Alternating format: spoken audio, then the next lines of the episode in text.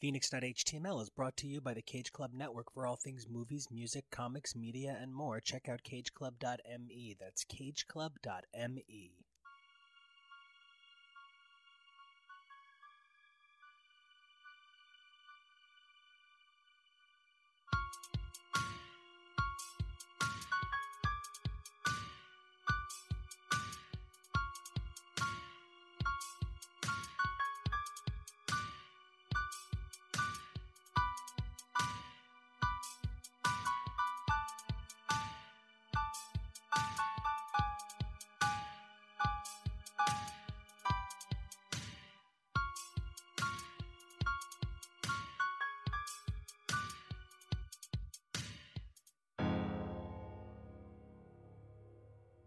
Hey everybody, I'm Nico, And I'm Kevo. and this is Phoenix.html, I guess. Hey, we signed up for this, you know. I know, but like, I love Jean, and I love her too much to keep watching these. We signed up to highlight all the reasons why the Dark Phoenix has just been horribly bastardized throughout film and television media, and unfortunately, the modern X Men film franchise is absolutely no exception to that problem. I just want to go on record as saying I don't think you can blame Famke Janssen or Sophie Turner because I really do believe both of them are working with a really limited script. If I am walking away from this experiment with anything in mind, it's that it's not hard to tell a Jean Grey story, but goddamn, it's really hard to tell a Phoenix story. Everybody is always so excited about, I guess there's only one way to put it. Everybody's always so excited about the Phoenix cum shot that they forget to have any Phoenix foreplay along the way. They just really want to have that big bird burn everything. She has never had the opportunity to develop Phoenix like power in one movie and then not begin to manifest Phoenix abilities till the next movie. She is always Phoenix from the moment she's Phoenix. And you're right, and unfortunately, there's no real characterization given before she starts to go completely bird crazy. There's absolutely more characterization given to Scott in this movie than either Storm or Jean, and Storm is one of the four horsemen, and Jean is going to be the focus of the next film. So, like, weird choice, I guess, all around. Now, we're clearly getting ahead of ourselves because we have yet to even say which movie we're talking about. So far, we've covered the nine episodes of the X Men animated series that encompass the Phoenix Saga and Dark Phoenix Saga. We've taken a look at the original X Men trilogy, which is X Men, X Men 2, sometimes listed as X2, X Men United, and then X Men The Last Stand, which is certainly not X3, as we learn.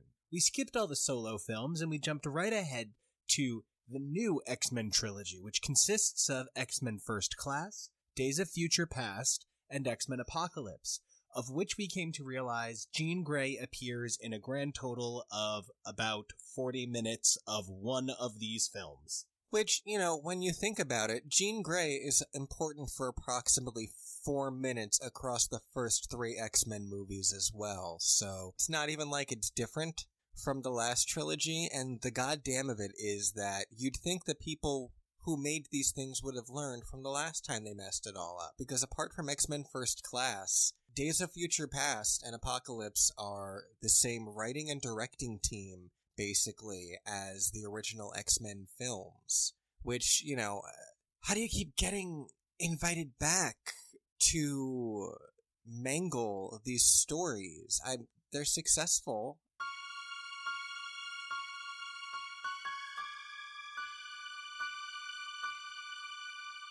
Before we can get any further into this mess of a situation, Kevo, do you have any of that amazing BTS you love to bring to the table?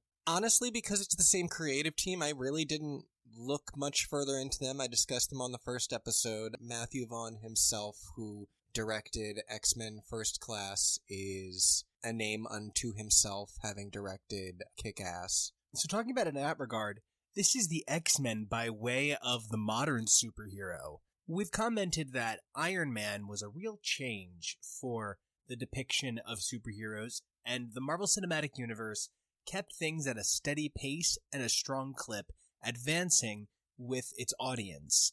The X Men movies seemed pretty stagnated, but bringing in a guy like Matthew Vaughn, whose voice was capable of modernizing the superhero via Mark Millar's Kick Ass, was a pretty good move because it allowed the X Men to transform as a franchise. And I really think First Class did do a lot to transform X Men as a franchise. I don't know if they were trying in any way, shape, or form to connect back to the original trilogy. They pretty much kick its ass right out the door within five minutes by introducing the concept of Charles and Mystique knew each other growing up. I remember in the theaters, I had started to get to know X Men a little bit better by this point because I'd known you for a while. And it was a really trippy fucking choice, man. And then in Days of Future Past, to try and find a way to reconcile everything they did in first class with everything that came later, to see Patrick Stewart be like, I grew up with Mystique, even though I never once talked to her in the original trilogy.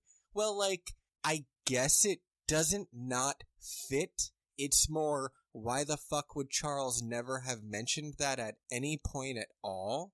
But it's not impossible there's that one scene where in X Men The Last Stand where Magneto's like, Oh, get her. Somebody poured bleach on Mystique and now I don't want her. And I'm sorry, but that moment, knowing all of this history should be so much more!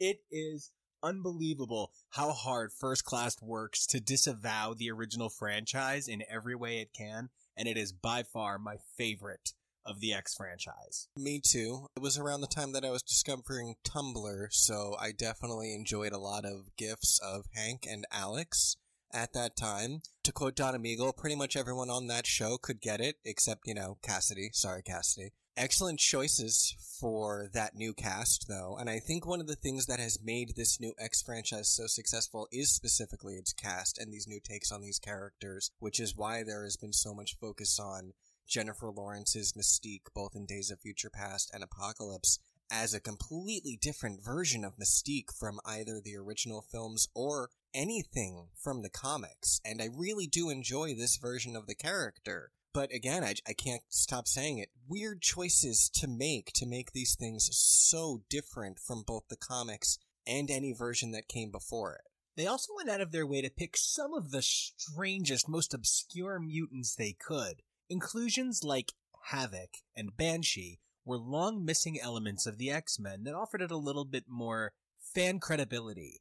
However, less conventional choices like Angel Salvatore, Azazel, Darwin, these were just really interesting picks, very different than what the audience was expecting. Riptide always wearing that tight little suit. Yeah, Riptide's pretty hot in this movie. That's that's he's way too hot in this movie. And what is his past again? So he's part of this really weird moment in X Men comic book history where a whole bunch of bad guys got brought in by Mister Sinister. I know he has the greatest name ever, and they're sent to kill the Morlocks. Yes, same idea. A bunch of mutants living underground. He's part of like the greatest massacre of like children mutants that happens for quite a while. And yeah, ultimately it all gets pinned on Gambit. You know, it was fun to watch First Class with Jonah because even though it is our favorite of the X Men films, it was hysterical to see him react to things like the American CIA agent Moira MacTaggert and the, like, I guess 16 ish year old Cassidy as Banshee when Jonah is much more familiar with those characters being on a much more even playing field and Moira getting to have her actual foreign accent. I still don't understand why Rose Byrne had to be American in this. She couldn't at least also be British? Jonah just kept going, no, that's not. I don't. No, that's. Mm. Provide a little backstory for both Moira MacTaggert and Cassidy, as most HTML listeners are probably not as fervently familiar with the X Men comics. So, Banshee is one of the first non X Men mutants to eventually join the team. He was introduced in the original era. He helped the X Men fight Magneto in a group called Factor 3. He later on joined the X Men where he met Charles Xavier's best friend in the whole world, Moira MacTaggert. Moira MacTaggert is an award winning Nobel Prize scientist, geneticist, mega super lady. She has no powers, But if you want to check us out on X's for Podcast, you can hear all about how we've determined that her power is running into a room with a machine gun screaming because she's real good at it. And you know, at the very least, they were trying to boost Moira by making her a CIA agent, I guess. You know, it's a lot weirder to have a geneticist wielding a machine gun than it is a CIA agent. But, like, why is she still not at least foreign? I, I, I don't know. And that actually does create my first point of problem with first class. I love first class, I really do. But how does this work with future Moira? And we get a whole bunch of other people that I don't understand the sliding time frame on. And it's almost like the first trilogy and this trilogy can't be connected. And there's some stuff at the end of, okay, can we just, just want to jump ahead? Because there's no Jean in this movie. So I guess we should talk about Days of Future Past or the movie that ends in a way that makes it impossible to have any subsequent movies. So we just need to pretend the end of this movie never happened, even though it is the payoff of the original trilogy hidden in this movie. Well, what's really funny is I feel like the thing that they are most trying to disavow is X Men The Last Stand.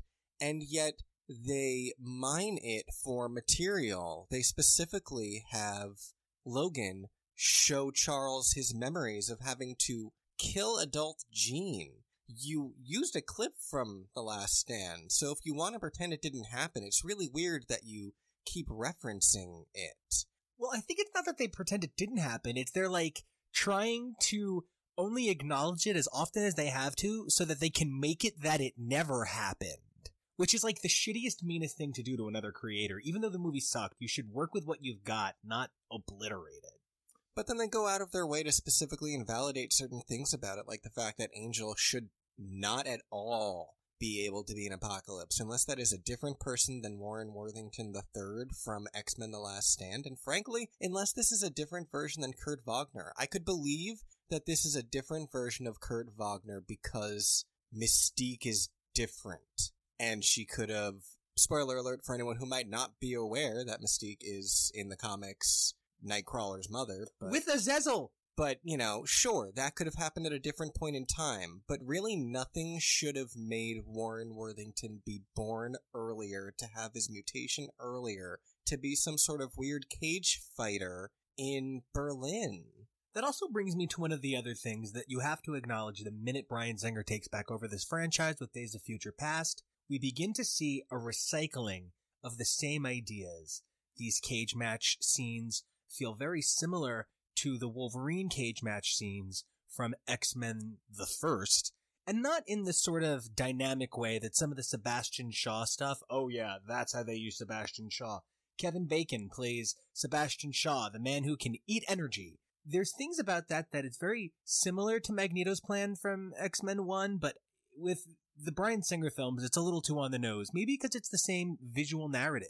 I do have to say that the Sebastian Shaw stuff was really interesting to me in first class after having watched the X Men the animated series episodes because I think Shaw's powers in the first class film are weirdly reflective of what his powers were in the animated series. You even commented when we watched that that those weren't what Shaw's powers were, but it's basically the same I absorb your energy and put it back out on you that Kevin Bacon's character does in First Class. So, like I've mentioned in a few Phoenix episodes already, it's interesting to see where they do get certain things from in these films. But it's like Days of Future Past was also, in a way, trying to correct the mistakes they themselves made. Throughout the film, they acknowledge the relationship that was developed between Bobby and Kitty, again in X Men The Last Stand, but the wrap up flash forward at the end that shows, I believe, the X-Mansion in 2023, it would probably have to be. Bobby is with Rogue again, and Kitty is shown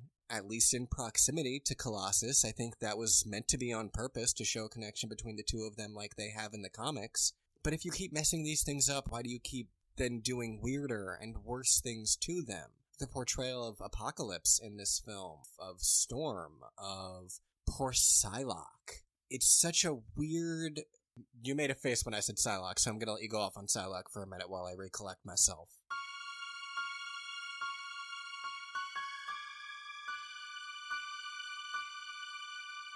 So I don't mean to be partial to the Marvel Telepath Telekinetic X Men core women team, but there's a handful of women that gays really love, and it's Jean, Emma, Psylocke, Sage, and you should definitely put Storm and Dazzler in there, Rogue.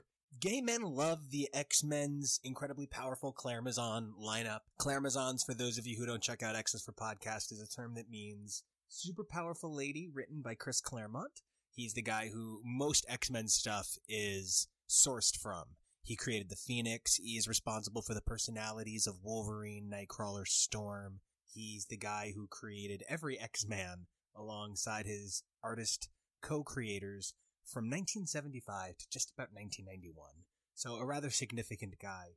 Betsy has such a storied history. Her origins lie in the UK in 1975, where she's a superhero named Captain Britain's twin sister. She goes on to have her own incredible legacy, and it's just really unfortunate that Bryan Singer admittedly doesn't have the sort of emotional attachment to the X-Men that would allow him to key into these characters and why fans love them. Betsy is beloved because of the things she's able to survive and the way she is able to remain a strong figure who doesn't lose who she is. She's body swapped and she's at one point like she has bionic eyes shoved into her head and she is devastatingly injured and no matter what, no matter what happens, she doesn't give up and she comes back stronger. The idea that she would just sycophantically serve Apocalypse is insulting to anything that anybody that loves Betsy loves about her. And then at the end of the film, after Apocalypse is defeated, she just sort of glowers and walks off after the final battle. Like, I literally turned to Nico and I was like, she's saying, fuck this movie, I'm out of here. You know, the best thing that I can say about the misinterpretation of all these characters and all these stories is that I'm glad at the very least that now that X-Men is back under the full Marvel Studios banner and is reacquired by Disney, perhaps when they put the X-Men into the MCU, they can get them right. You know, I think the first films mostly soared on the fact that they were using big names like Halle Berry and Patrick Stewart and Ian McKellen and Hugh Jackman. Did I say Hugh Jackman? If I said him twice, well, he's hot twice, so it's fine. You know, this is the thing that made him. He was really busy being Wolverine, and then Tristan and Kate Leopold Izoldi. Um, Tristan and Isolde was what's his name from the Veronica Mars movie? James Martin Starr. James Lipton. Why can't I think of this guy's name? His brother's really hot. He's dating Alison Brie. I'm like Vincent Kartheiser. Wait, no, she was married to him on Mad Men. no, Alexis Bledel is married to him in real life. That's Vincent Kartheiser. He's really gay, but he's not really gay, but he's obsessed with gay people. It doesn't even matter anymore, but now his name. I can't even remember who we're looking for to look them up anymore. He played Harry Osborn in the first Spider-Man movies. Oh, um, um, I don't even remember what I'm trying to remember his name. oh, James Garfield. Andrew McGillicuddy. Oh, he's friends with Seth Rogen.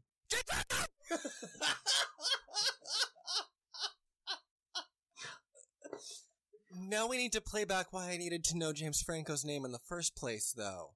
He was Tristan and Tristan and Isolde. Yes, he was in Tristan and Isolde, and Hugh Jackman was Kate and Leopold. Leopold.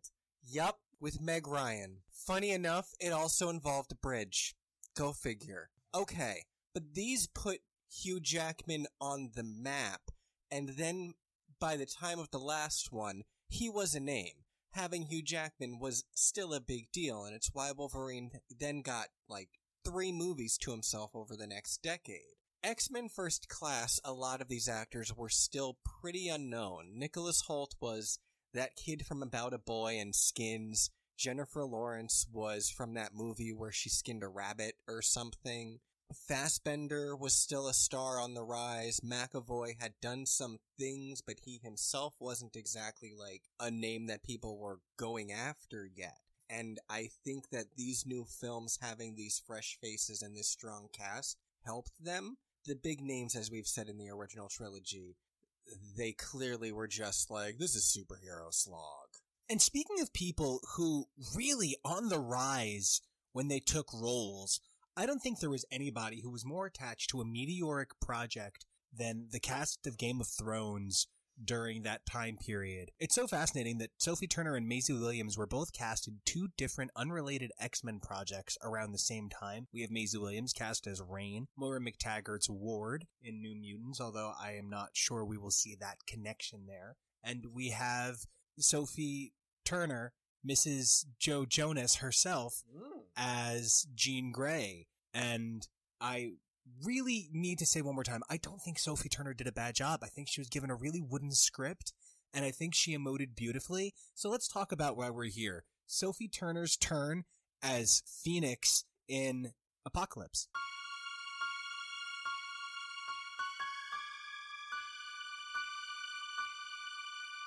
It's really hard for me to tell if it's Sophie Turner's acting or if it is completely the script. I think there are characters that we are given very little of that perhaps do more with what they're given.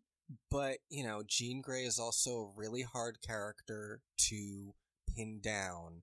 I have to imagine at some point they probably intimated to her that Dark Phoenix was coming and to be ready, but with the limited amount of script and material that she was given to work with, how do you quote unquote prepare for the coming of the Dark Phoenix other than, you know, just seeming kind of angry sometimes? I don't love about like 50% of the whole segment where she unleashes the Phoenix in this film because I think it is just really slow and drawn out. It has always reminded me of the scene from First Class where Magneto pushes the coin through Sebastian Shaw's head, but it, upon seeing the film again, I realized that it's not exactly the same. I had remembered some sort of Charles being like, Jean,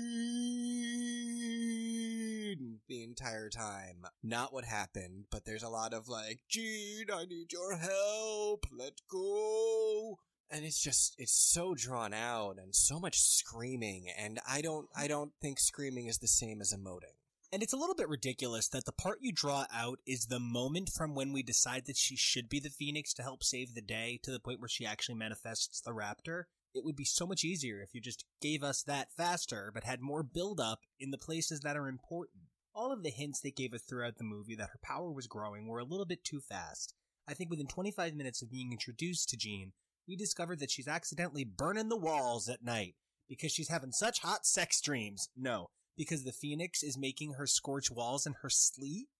I don't get it. and once again it seems like we are going to be confronted with a version of the phoenix that is 100% Jean, which as we have learned is not completely genuine to the story of the phoenix the Phoenix itself is a separate cosmic entity, and while at different points of the story of the Dark Phoenix and the Phoenix, there has been a nebulous amount of how much control Jean has and how much of the darkness comes from Jean herself, but it's still specifically a separate entity that attaches itself to her, and that's not the same as what we are already seeing in this portion of the film. The amounts of Jean's power and Dark Phoenix that we've seen in Apocalypse, it sort of makes me think of just an extended version of Jean's sacrifice at Alkali Lake, where she's just like kind of powerful, but like IDK, I might just be a weird kid, and then all of a sudden she does this huge thing, except here she doesn't die from it. One of the points of this podcast was to take a look at the adaptations of the Dark Phoenix saga and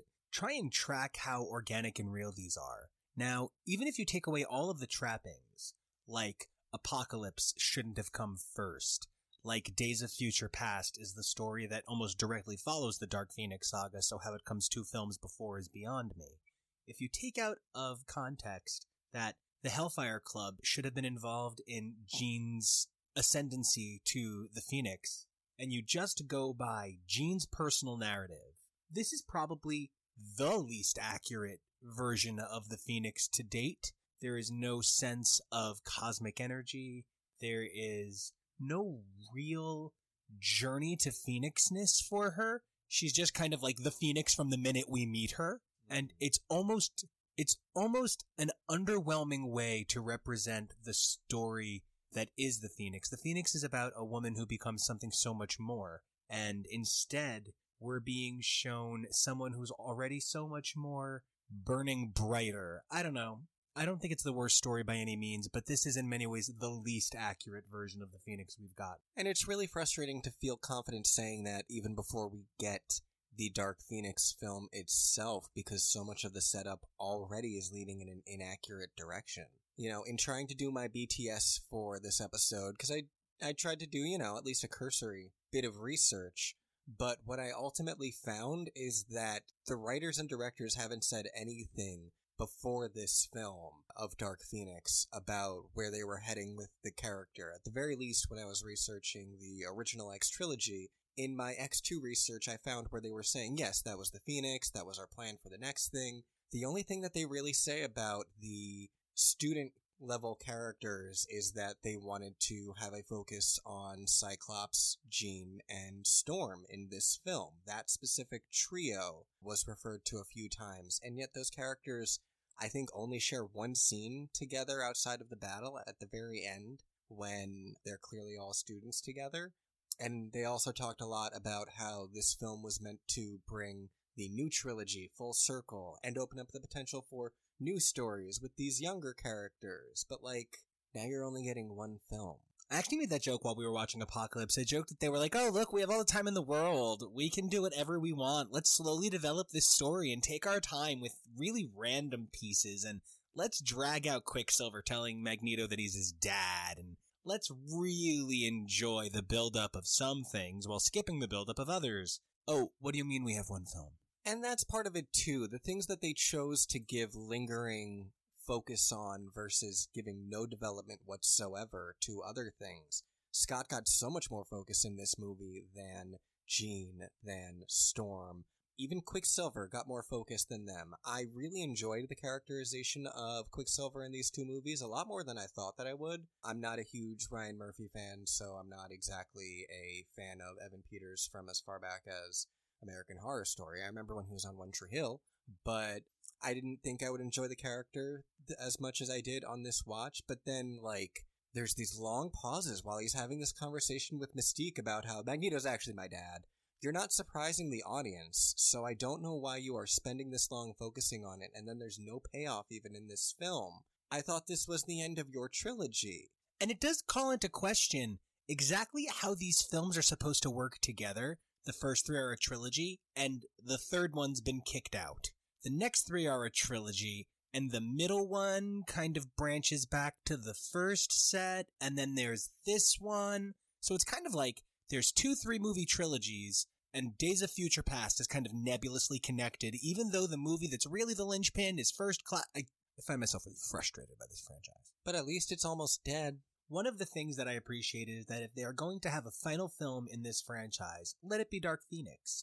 Let it be the thing that has always threatened to burn away the X-Men.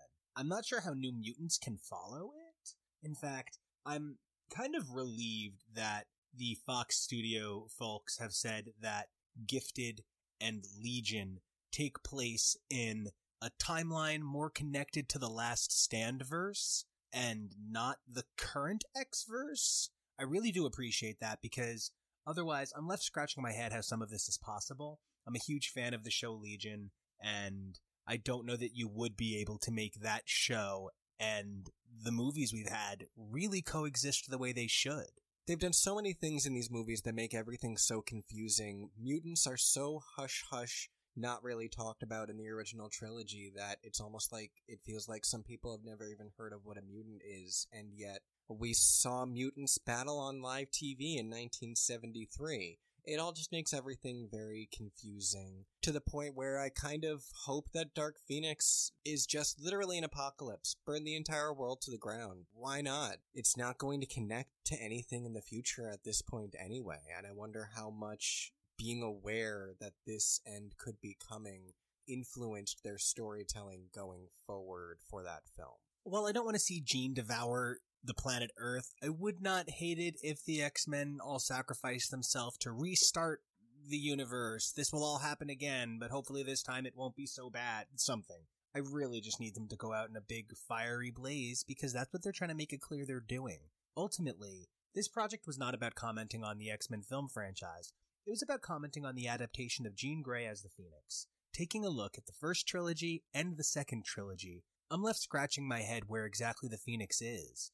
It doesn't seem so much like they were looking to tell the story of Jean Grey becoming the Phoenix and leading the X Men to great trials. This is much more the story of a woman who can't control her power and everyone reacting to it. In that regard, these two franchises, no matter how much they can attempt to focus on Jean in this last film, have failed to adapt the Phoenix. You know, it's funny when we first met, and I was such an X Men novice that all I knew was the movies. You had this one friend who was very obstinate about their love of the character Emma Frost, and frankly, I'd never fucking heard of her in my life. I had no idea who that was, and this friend was like so offended at the notion of someone not having heard of Emma Frost, but she wasn't represented in the original trilogy. At the very least, I could say from the original trilogy and even these films that I understand that Jean Grey is an important character in the X Men. That much at the very least comes across, but who the character is, what her story is, and what her largest story, being the Phoenix Saga, is, I don't think that I have seen anywhere in any of these major films so far more than 10 to 20% accurately represented. And it's just sort of weird. And I hate that I keep using that word, but it is. It's just weird. Why would you go so far out of your way to adapt something and have it be so wrong? It's like that version of Superman that they almost made where he didn't fly and he would have been wearing a weird costume and like all this other stuff. And they didn't make it because it was so far from the character. It's not like there's a lot of things that you can miss about an iconic character like Jean to have gotten her so wrong so many times in so many ways.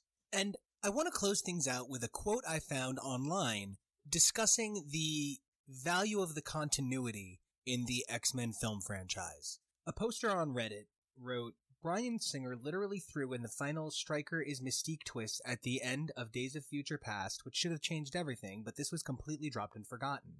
They also introduced a teenage Emma Frost in the 1970s in 2009's Wolverine Origins, and then had a walking and bald Charles Xavier. In the next film, First Class, they introduced an adult Emma Frost in the early 60s who died by the early 70s and saw Charles get paralyzed around this time. He also didn't lose his hair until the 1980s due to the encounter with Apocalypse. Havoc did not seem to age between 1960 and the mid 80s, and his powers were shown to come from his chest in First Class and Apocalypse, but from his hands in Days of Future Past.